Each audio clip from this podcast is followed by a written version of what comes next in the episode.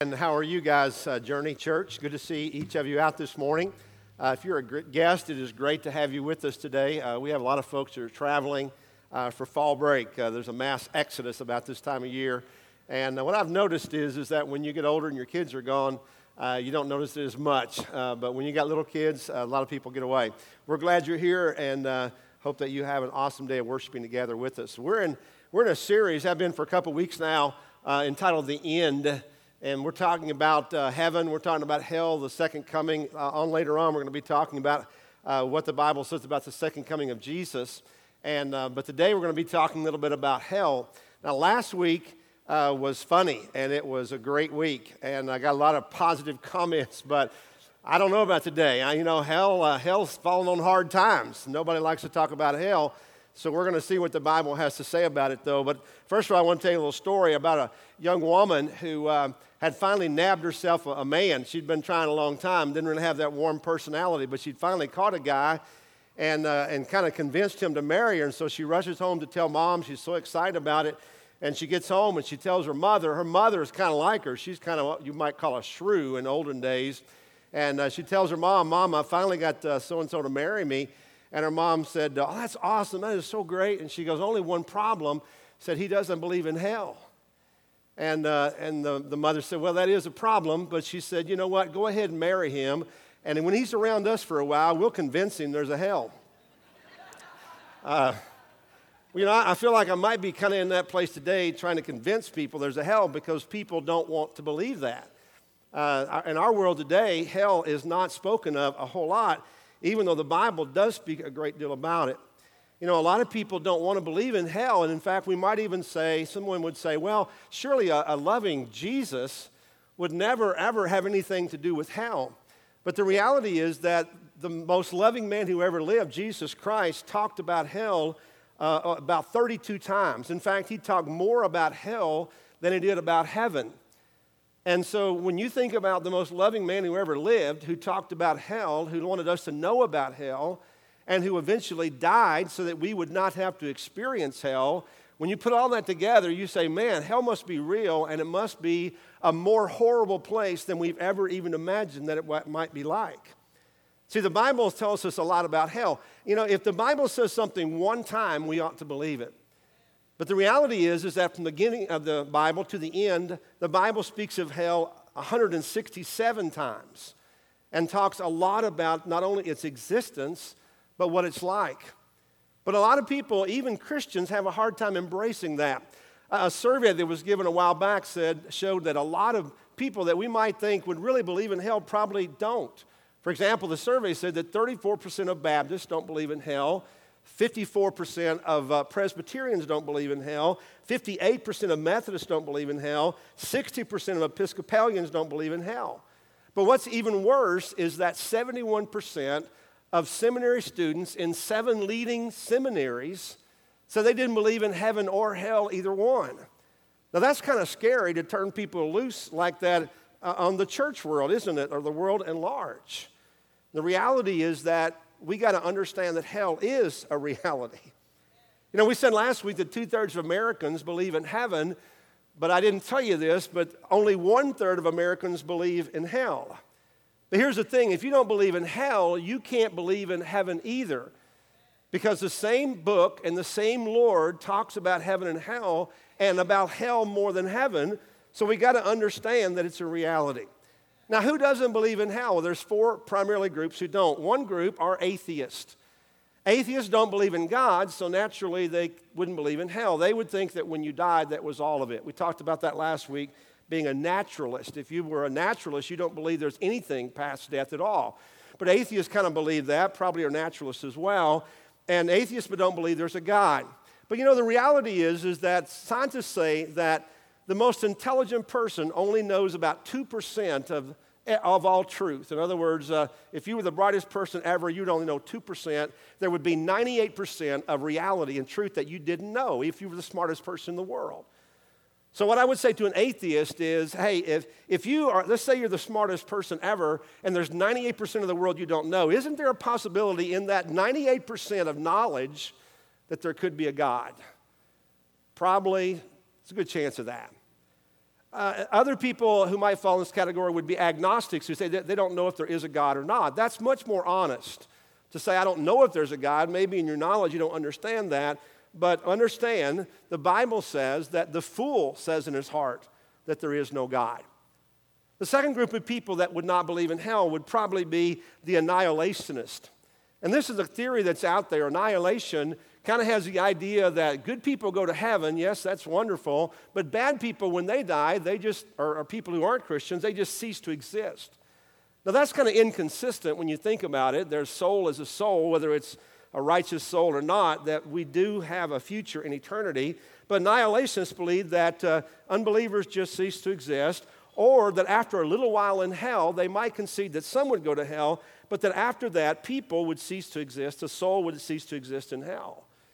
And what we're going to see in the Bible is that hell is as real and as eternal as heaven is. Heaven is unending, infinity. Hell is infinity as well. The third group of people who might not believe in hell would be the ultimate reconciliationist. And these are people who believe that ultimately everybody's going to go to heaven. Some people might go to hell for a while, but then they will kind of pay their dues, and then they'll go to heaven. One of the theories that have come of this is the idea of purgatory, that people are in hell for a while or in a place that, you know, kind of looks like hell, but or a waiting place, and they can be prayed out and then go to heaven. But the reality is that word is not in the Bible, and there's zero biblical evidence or basis for that.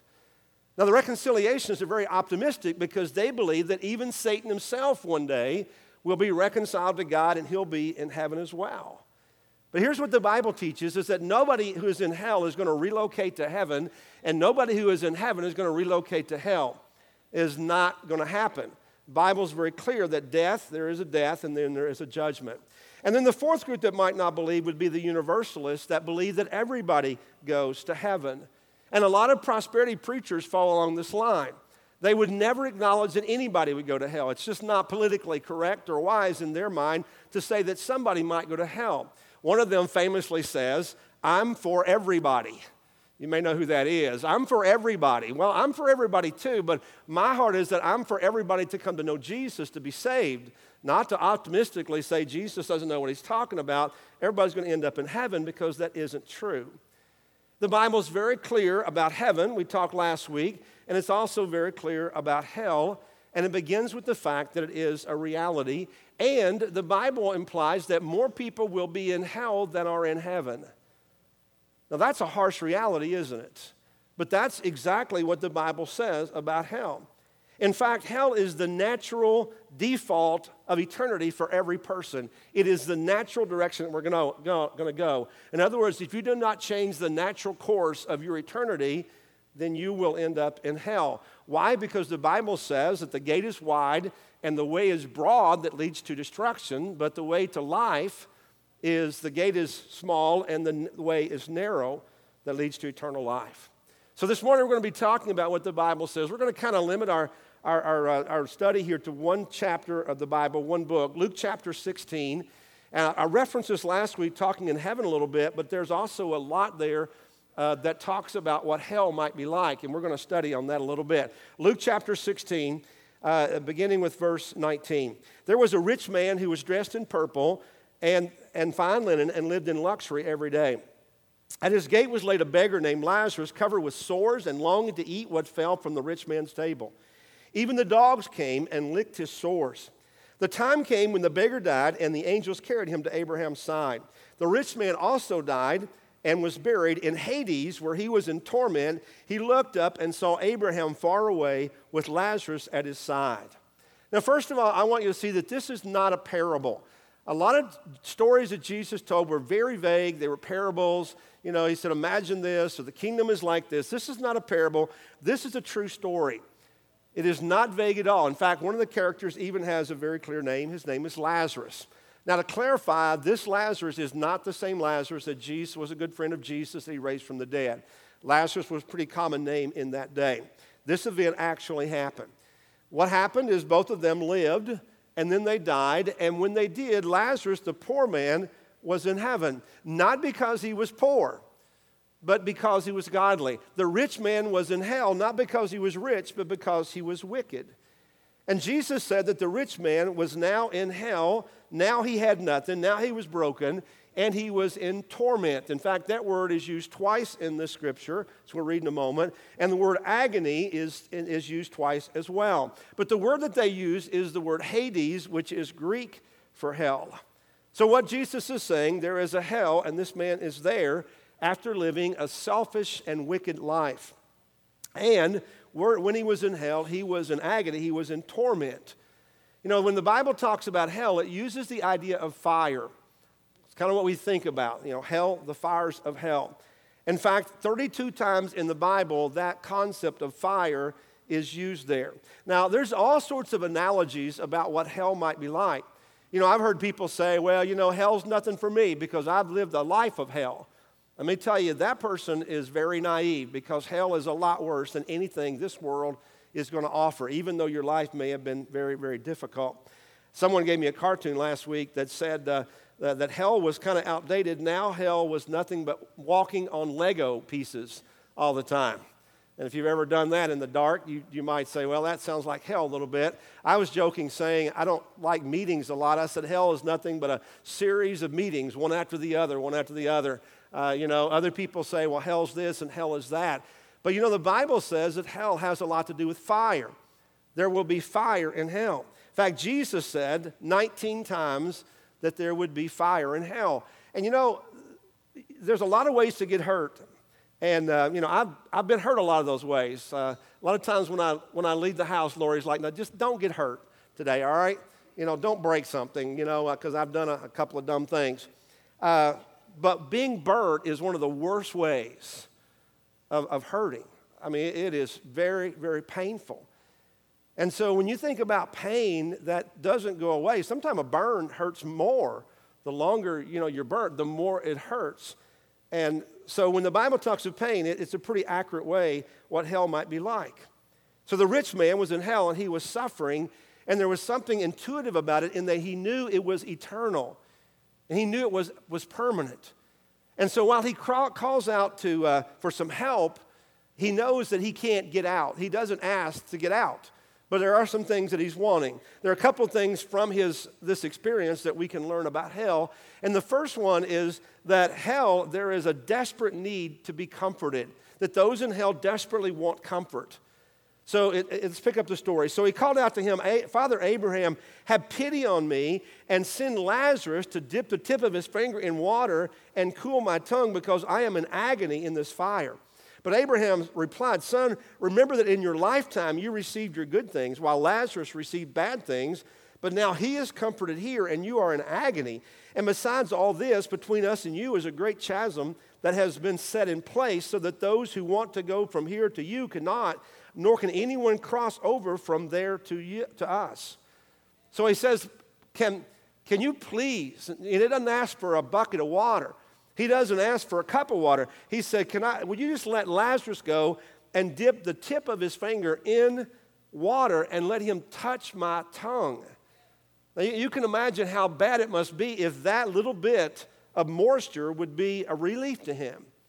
That's how serious it really would be. You know, hell is not meant to be an enjoyable place. And anyone who makes fun of it and takes it lightly and goes, oh, we're going to have a great time, they have not a clue of what hell is going to be like. We'll see in a few moments there's not going to be any company or any fun or fellowship in hell because it is punishment. In fact, Jesus said it was not designed for people. It was designed as an ultimate place of punishment for the devil and his angels. He never meant for people to go there, but they're going to share in this fate if they choose to reject his offer of salvation. And so hell is meant to be horrible. We also see that heaven and hell are not accessible from each other. Abraham said a great chasm, or think of a valley or divide, is between them. Now, before Jesus died, there seems to be, things seem to have changed a little bit. Before Jesus died, there seems to have been that paradise and Hades were closer to each other, and they were visible, you know, because the rich man looks over this divide, and he actually is talking to Lazarus and Abraham on the other side. They were visible but not inaccessible. But the Bible says that after Jesus died and before his ascension, he descended into hell. He released the godly saints in paradise, and he took them to heaven with him. That's in Ephesians chapter 2 if you want to read that. So the fact in hell, that people are in hell, is something that God never intended for it to be. And obviously, that breaks God's heart, but it was a place that if people choose to go, they're going to join Satan and the angels there and be totally separated from God. So here's the thing. God did not prepare hell for you, but he is preparing heaven for you even as we speak. And heaven is a place of eternal joy and comfort, but hell is a place of intense discomfort. That's the first thing we learn. The second thing we learn from this is those in hell express deep concern for those who are still alive. Last week we asked the question, will people in heaven know what's going on the earth? And my conclusion, I think what the Bible teaches, is that yes, there is a great cloud of witnesses that are watching over us. I don't remember who it was, but somebody said they didn't like to think of that because they had a godly grandparent, I believe, that had lived and died, and they could not accept the fact that their grandparent was watching the way they were living their life, which says something to me, doesn't it, that they need to change. But the Bible says in Hebrews 12 about the great cloud of witnesses that are watching us. So I believe there's an awareness in eternity while we're still on the earth of people who are still alive. But anyway, here's what happened in the account of in Luke chapter 16. Abraham answered, the rich man answered, "Then I beg you, Father, send Lazarus to my family, for I have 5 brothers. Let him warn them so that they will not also come to this place of torment." Abraham replied, "They have Moses and the prophets. Let them listen to them." "No, Father Abraham," he said, "but if someone from the dead goes to them, they will repent." And he said to them, "If they do not listen to Moses and the prophets, then they will not be convinced, even if someone rises from the dead." You know, it wasn't like, hey, come on down because the party's great. It wasn't that at all. In fact, he was pleading with Abraham to allow Lazarus to go back. And he knows he can't go back, but he wants Lazarus to go back and tell his family, please don't let my family come down here. You know, I don't know what your experiences are with people, but I got a feeling that all of us have probably been hurt. Someone has wronged you in the past. And what is natural is that we want that person to suffer and be punished, but I will tell you, the reality of hell is not anything you would wish on your worst enemy, because you would never want anybody to experience regardless of what they had done here upon the earth. Now, I believe, you know, last week we said that God will take away all of the sadness in our hearts in heaven. There'll be no tears there. Regardless of our losses or what's been happened to us, we will not have hatred or anger or anything that would make us sad in heaven. But I think the only regret that could possibly be in heaven would be our regret that we did not warn others, that we care about, that we really, that we would never want to suffer hell. You know, and isn't that odd how we talk about everything? We talk about the weather. We talk about the Wildcats. We talk about politics, as crazy as that is right now. We talk about local gossip. We talk about each other, don't we? But we oftentimes don't talk about the most important topic, which is salvation.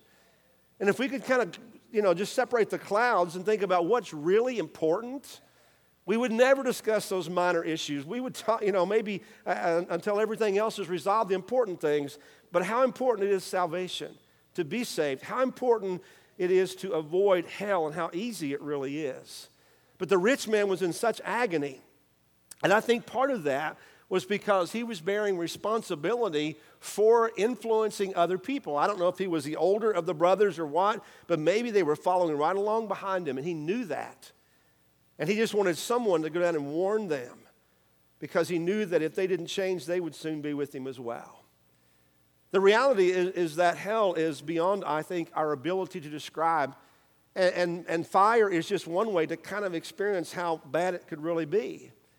Hell will be so much worse than that, though, because hell is not one-dimensional. It's not just physical pain. It is much, much more. It's physical, mental, emotional, spiritual, suffering in every way. In fact, I wanted to share with you some things that I think are an important part of our life that will be missing in hell. A part of our mental state of having it together, but those things will not be in hell. For example, the first one of those is light. You know, we don't realize how important light is to us. I don't know about you, but on a gloomy day, I feel worse. You know, I like light. There's something about light that kind of raises your mind, and people who live in areas where they have long periods of darkness, like Alaska, they have to have artificial light because light is important to our sense of balance and peace of mind. depression, balance, direction, clarity. But hell is described as a place of utter darkness. Utter darkness. There will be fire, but there will not be light from the fire. Why? Because there is utter, total darkness. We won't see anyone or anything, and that is frightening. It's terrifying, isn't it? You know, several years ago, I was hunting one morning, and you know, with deer hunting, you usually have to get up early in the morning to go, which is one of the drawbacks of it. But it was early in the morning, and I'd gotten up, and I was walking out, you know, to this place behind our home. I walked out from our home there, and I'd gotten out there, and I was, you know, I tried to be as quiet as possible and not use the light any more than I have to, because obviously deer that are there are going to be frightened by that. And so I was walking in the dark a lot, so I was moving out there and using it only when I had to get there. I got into this area, and not only was it total dark, no moon that night at all, but also I walked into a cedar thicket, and the trees were really, really heavy. And the deer were using that, so I'm thinking, if I can just slip in the edge of that and sit down, when it gets daylight, I got a great chance of seeing them move through there. So that was my plan, so I executed, I went in, got in there, and I leaned up, I kind of backed into this cedar tree and just sat down. You know, I don't know if you've ever gotten out and done that, but after a while, the woods gets really quiet around you. It's just a really peaceful thing. But it was so dark. I mean, I couldn't see anything. I couldn't see my hand. I couldn't see at all. But I was cool with that because I kind of knew where I was. Well, in just a few moments, I heard something behind me start crunching leaves. And a part of me is kind of excited because there's deer in this wood, you know. And when it gets daylight, it's going to be great. So, but I hear this, whatever it is, start walking around behind me and crunching, crunch, crunch, crunch. And so I thought, they're really close. These deer are on, which is not very realistic because it doesn't happen. They can usually smell you, but it's walking and it circles me all the way around me, kind of out. Circles me and comes back and then ends up right in front of me. And then it started coming toward me. Crunch, crunch, crunch. I had everything going through my mind, anywhere from this is going to be a really close range shot at this deer. If this happens, you know, I better get my gun down or something because what if this is a deer and he isn't happy with me being here and he's going to use his antlers on me to maybe this isn't a deer at all, you know, maybe this is a mountain lion, you know, maybe I'm not hunting anymore. And there was something in me that was almost afraid to turn the light on. If you can imagine that, it's like, if it's a deer, I don't want to scare it. If it's something else, I don't want to see it, you know. So, I mean, but that darkness was terrifying. And just on top of me, until I was scooting back into this tree till the branches were poking my back. And finally, like, there's nowhere else to go. I got to know. And I flipped the light on, and my dog had followed me from the house. And, I mean, I was about ready to shoot him. But, I mean, you know, there's something terrifying about having not a clue what's around you and not having any balance, any clarity. That's terrifying. The Bible says that Jesus will be the light of heaven, but there will be total darkness. His absence will result in total darkness in hell. So no light. Number two, stability. You know, we all need something to kind of lean on sometimes. You know, you can't just walk on water. If you've ever tried to do that or stand on a surfboard or something, you know, and you have a sense of you can't get your balance, at least there's something firm there.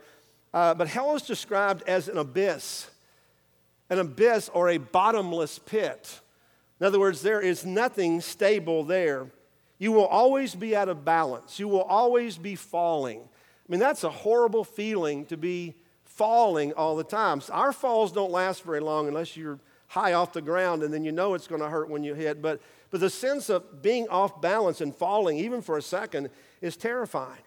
And you will never touch anything. You will never get your balance because you are in a bottomless pit where you're constantly off balance. The third thing that we all need is rest. We all need rest, you know. You have to have that to get balance in life. It's amazing. You can wear yourself out. You can sit down and sleep a while and get up and go at it again, you know. But imagine what it would be like if you never had any rest in life. Here's what it says in Revelation 14. And the smoke of their torment will rise forever and ever. There will be no rest day or night for those who worship the beast and its image, or for anyone who receives the mark of its name. In other words, there's never any place to revive yourself. You never ever get any rest in hell. Constant stress, pressure, pain, being off balance. Here's the fourth thing, is hope. Is hope. You know, we're told that we can endure about anything if we have hope that things will get better. We have to have hope that in order to survive. People who commit suicide are the people who have been convinced by Satan that there is no hope, that things will never, ever get better, and so they end their earthly existence by taking their life. Well, there's no hope in hell, but there is no suicide either. There's no getting out of that. We might escape life here and leave everybody else to deal with it, but in hell there is zero hope. There is no future. That's just understood. The rich man here in this parable, he didn't even think about getting out. He knew that it just wasn't going to happen. Forever, no exit, no suicide, no end, eternal suffering. That's what the Bible teaches. You know, Jesus used the worst words he can think of to define what this might be like. He talked about fire a lot. We discussed that, suffering and darkness. But one of the words that he used for hell was the word Gehenna. Gehenna. And that's an unusual word. We don't use that word a lot. It's a Hebrew word, actually. But it was an old place. It was a vibrant word picture for the people of that day, because Gehenna was actually the name of a valley that was south of the city of Jerusalem. And back in the Old Testament days, back when the pagans controlled the city of Jerusalem, before David took it, there was worship of a god called Moloch. Moloch was one of the pagan gods, along with Baal. You probably heard of Baal. But Moloch was a pagan god, and one of the ways that the pagans worshiped him was by offering their children as sacrifices. So they had a fire that was built there in the valley of Gehenna, and they would force their children to march into the fire. They would also throw them, even babies, into the fire. That's how they worshiped this distorted way of worshiping their god. And they said that the priest would beat drums so that the parents would not hear the screams of their children as they were dying. And so that's what Gehenna came to mind in them.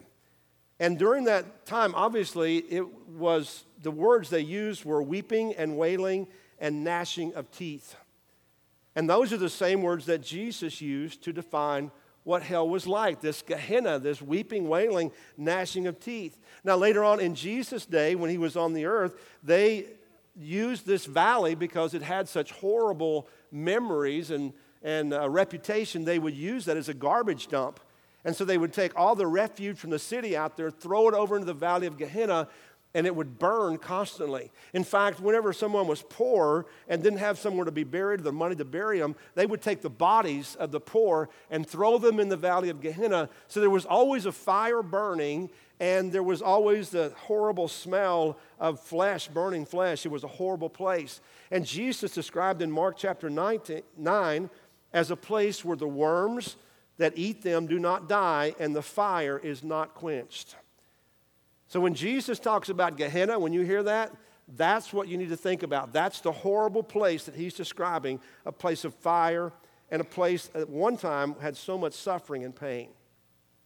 So in reality, when people end up in hell, it's because they've chosen to go there. We began this series by asking, how could a loving God allow people to go to hell? And we said that, it's all because of his justice, because he is a God that is just and requires punishment, and he offers that. He's done everything to help prevent that, but people who reject him for a lifetime and die outside of him have chosen their own course. C.S. Lewis said, either people will say to God, thy will be done, or God will say to people, thy will be done. And we talked about how in his love, God has given us the greatest gift, which is basically free will to decide. And that's the greatest sign of his love for us. And then on top of that, he has given us everything that we possibly could need to help us avoid hell, specifically giving his son Jesus Christ to die for our sins so that we can be saved and be in heaven with him. God is a loving God, but we can't ignore his other attributes, one of which is his justice, and the other is his holiness. So that means that where God is, there can be no sin. And so in that perspective, we have to believe that not only is God a God of love, but he's also a God of wrath and of justice, and hell is the wrath of God put into effect. Last week I said, the more you know about heaven, the more you want to go there, and the more you want other people to go there as well. Let me say the similar thing about hell. The more you know about hell, the less you want to go there, and the less you want anyone that you know to go there either. But unfortunately, there will be a lot of people who are in hell. And in fact, I would venture to say that there may even be people in this room that will go to hell. Now, I say that not judgmentally, and I say that not thinking about anyone particularly for sure, but I just know how we are. There are people who doubt the reality of hell, probably in this room. There are people who think they have all the time in the world, and many of us don't. It's a reality. For many of us, we will the greatest regret, and we mentioned this last week, in hell will be that I had so many chances that I let go by. I had so many regrets. You know, we all have regrets in life, don't we? This past Thursday, I had a situation that made me regret. I was helping, actually I was helping Tony, by the way. I was helping Tony. We were buying, got him a washing machine, and I hauled it in my truck, and we had the utility cart there, and I took the cart off the, washer and got the box off from it. And the cart was behind me. I kind of forgot about it till I bumped into it, and it fell through my back glass of my window of my truck and shattered it. You know, and there was a lot of regret, like I shouldn't have done that. You know, I should have waited till I got it on the ground. You know what? But that's a small thing. The big things in life that we really regret are looking back and saying, you know what? There was a moment in October 2016 that I heard, and there was something in me that said, you know what, I need to do something about it. But I really had some things I had to do that day, and I was busy, and I thought I could do it next week, and I let it go. And I really believe there will be those kind of regrets in hell. So my challenge to you today is wherever you may be in your walk with the Lord, maybe you've never started it. If you haven't, then today is the day to do that. I would love to talk to you. You can come up and speak with me here in a few moments. Whenever you came in, you got a card, a connection card that said, I want to speak to a minister. It's right there at the bottom. Just check that, and we can talk this week or later on. There's any number of ways for you to respond to say, I need to talk about this. Please don't walk out the door and one day have your greatest regret of all. That would be my prayer for you. Let's pray together. Heavenly Father, we love you, Lord, and we know that you're awesome. And these things we've talked about today, my prayer is that everybody in this room can understand. God, I'm not infallible for sure, and I'm not going to say every word that I said is exactly what hell will be like, but the revelation that we have from your word is pretty clear. It's a horrible place. God, you've done everything to prevent us from having to even know how horrible it is.